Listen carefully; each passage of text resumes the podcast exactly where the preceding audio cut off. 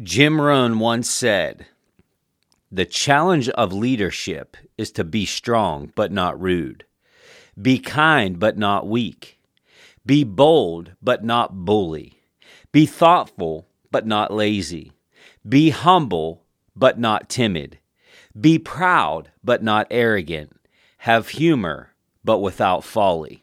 Today on the Champion Forum podcast, we discuss how to stay humble in the age of arrogance.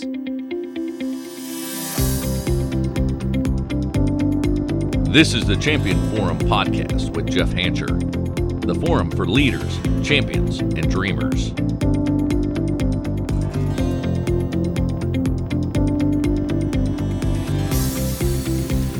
Welcome back to the show, everyone. Before we dive into the content today, I wanted to quickly highlight a workshop that we have been getting some tremendous feedback from.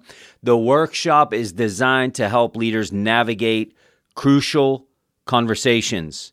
If you've been in leadership any length of time, you know that these crucial conversations are necessary. And I would also tell you that if you're not having crucial conversations, navigating the tough conversations, then you're probably not leading well. There's a host of reasons as to why leaders don't do this well.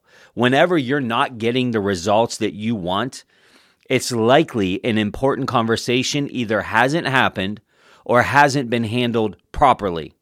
The fact is is that both individual and organizational success are largely determined by how quickly, directly, and effectively we speak up when it matters the most. At the heart of every healthy and high performance organization are leaders that are willing and they're able to have crucial conversations. This was something that I had to learn the hard way early on. I just thought everybody was going to do it the way that I did it. Here's what I found out. As leaders, our job is to be like the airplane pilot. You know, the airplane wants to go off course. It wants to go far left. It wants to go far right. And literally, what an airplane pilot does is it just makes small adjustments along the way to get us to our destination. Isn't that a lot like leadership? Those small adjustments could be the critical conversations that you're missing. In the Crucial Conversations workshop, we provide leaders the skills to step into disagreement rather than over or around it and turn that disagreement into dialogue to improve relationships and to improve results. To learn more about this workshop or to book your workshop, email us. Email us at jeff at jeffhancher.com. Put the words crucial conversations slash podcast in the subject line to get a free gift from our online shop once the workshop is booked. Okay, let's dive into today's content. You know, this is one I'm I'm going to try not to get too passionate about because it is a subject that really gets my blood boiling, uh, gets the blood pressure up a little bit. And we're going to talk about the age of arrogance. Are are you an arrogant leader? Are you, are you listener? Are you arrogant? Of course you're not. Of course you're not. The truth is that you're you aren't the one that gets to decide if you're arrogant. You know, we don't get to decide whether we're a good leader or not. We don't get to decide whether we're arrogant or not. I think there's something to be said about self awareness, but I think we can also mislead ourselves. Our people really decide if we're a good leader or not, don't they? Our people really decide whether we are arrogant or not, right? Leadership, what we know about it is no matter what level of leadership that you're on, leadership is linked to power, and power can be linked with arrogance. I believe that most leaders are positive people and they want to use their power and their influence for good.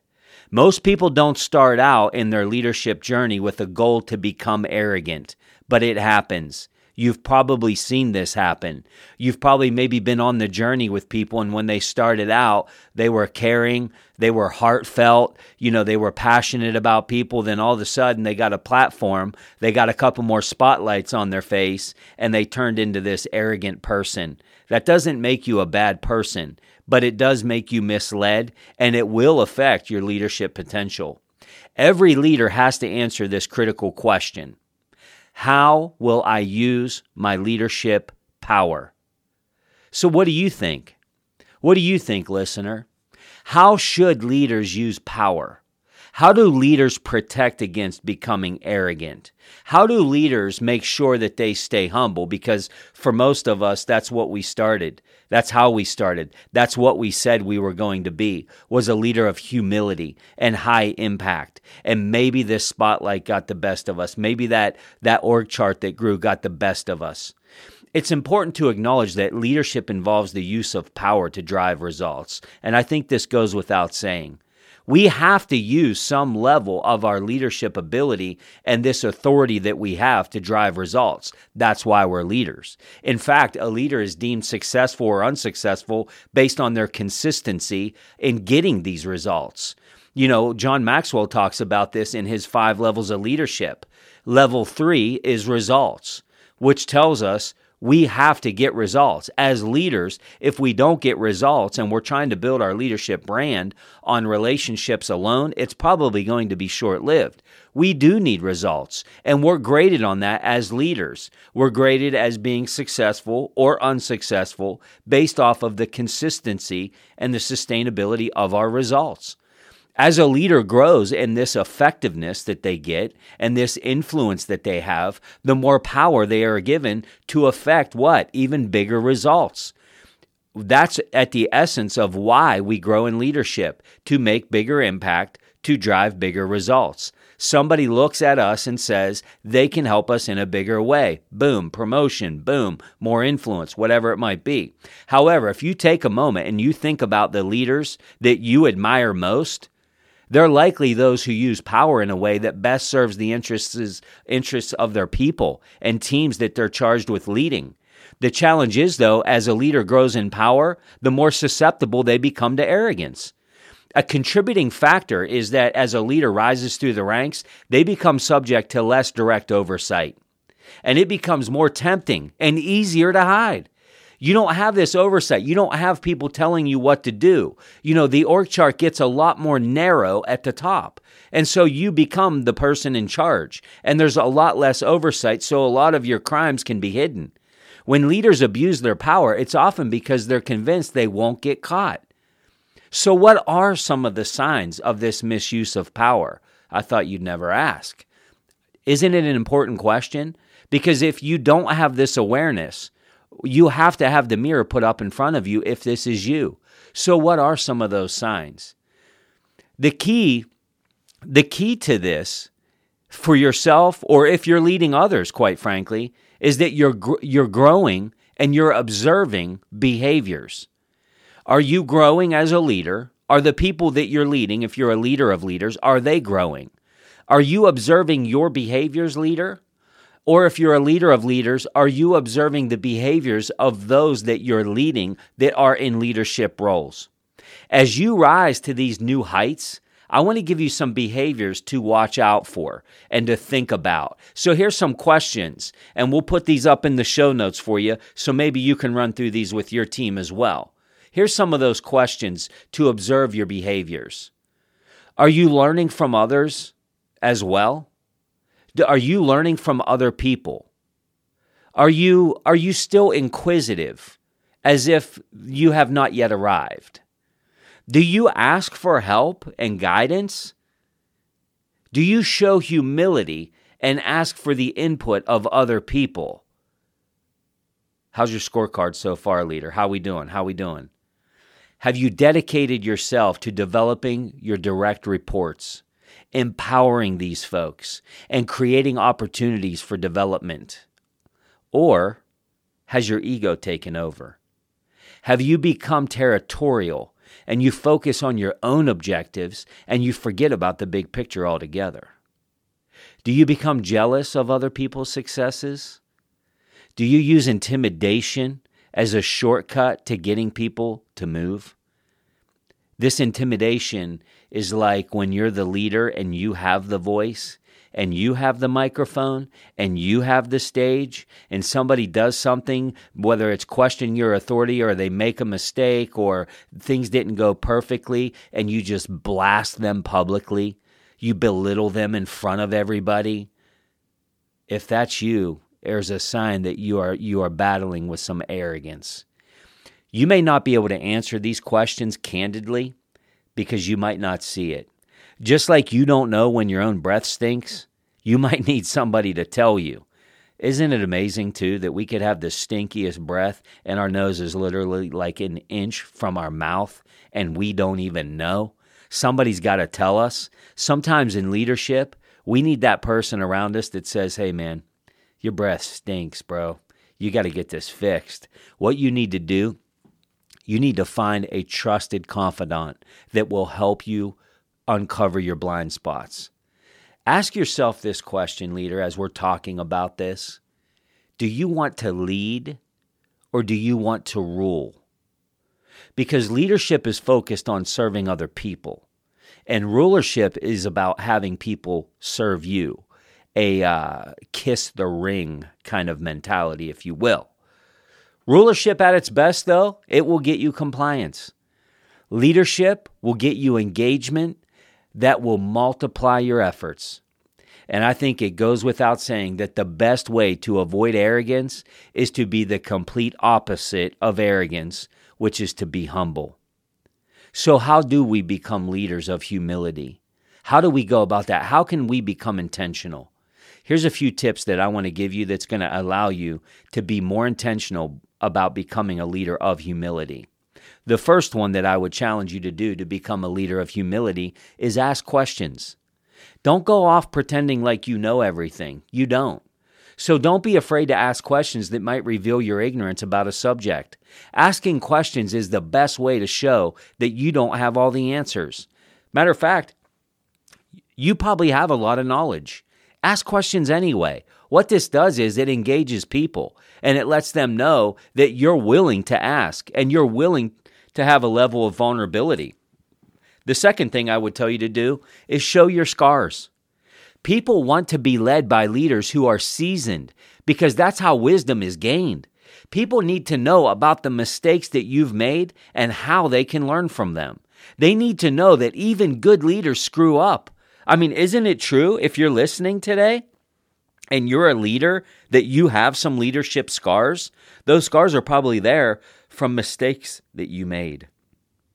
Wouldn't it be amazing if you could tell somebody, listen, I remember when I was at your tenure. I remember when I was in your shoes. I remember making some of those mistakes. And I got to tell you, this is the mistake I made. This is what I learned from it. And this is how you can avoid that from happening to you. Doesn't this scream humility? The next thing is surround yourself with people who are smarter than you.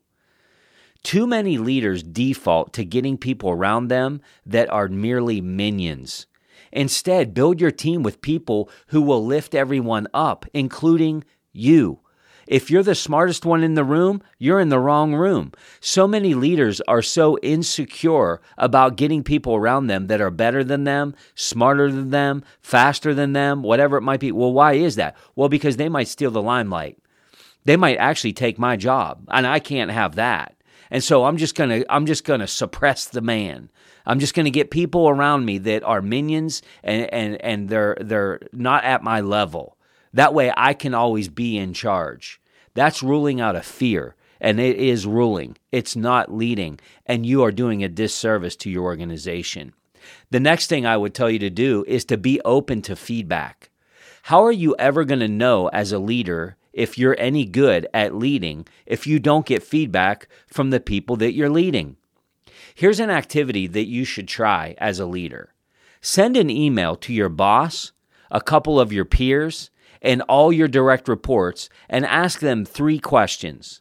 Question one What do they see as your leadership strengths? Question two What suggestions do they have for improving your leadership? And question three What resources can they recommend to leverage your strengths and help improve your leadership? They may be shocked to get the email, and frankly, you may be shocked at how they respond. Regardless, you have just told your organization that you value feedback. Jeff, that's not me. I think that's going to show that I'm weak. Why would I want to hear from anybody else? I got this thing on lock. Suit yourself. But here's what I'm telling you this type of transparency and humility, you will absolutely reap the benefits. Lastly, what I'll tell you is say thank you. It's arrogant to not acknowledge the good work of those who are actively contributing to your success. If you're one of those leaders who thinks, why should I thank them for what they're getting paid to do? Then you're exactly the person who needs to say thank you more often. That ship has sailed. That is not the world we're in. It's not only is it the wrong thing to do as a human being, it's not good for business. So even if you don't care about the moral fabric of who you are, I'm here to tell you as a business consultant, it's not good business. It's really good business to endear people, to engage people, and to let them know that what they're doing matters and that you appreciate it. So, in closing, it's very important to remember that there is a very fine line as a leader between projecting confidence and being arrogant. But if you remember to keep the factors that we spoke about today in mind, you will be well on your way to inspiring your team to achieve unprecedented levels of greatness. People may have to work for a leader with arrogance, but they don't want to let down a leader with humility. Isn't there a difference in those two things?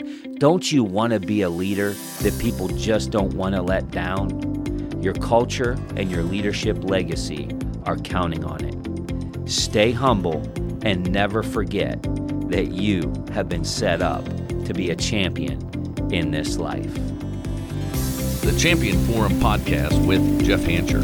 Lead, inspire, win.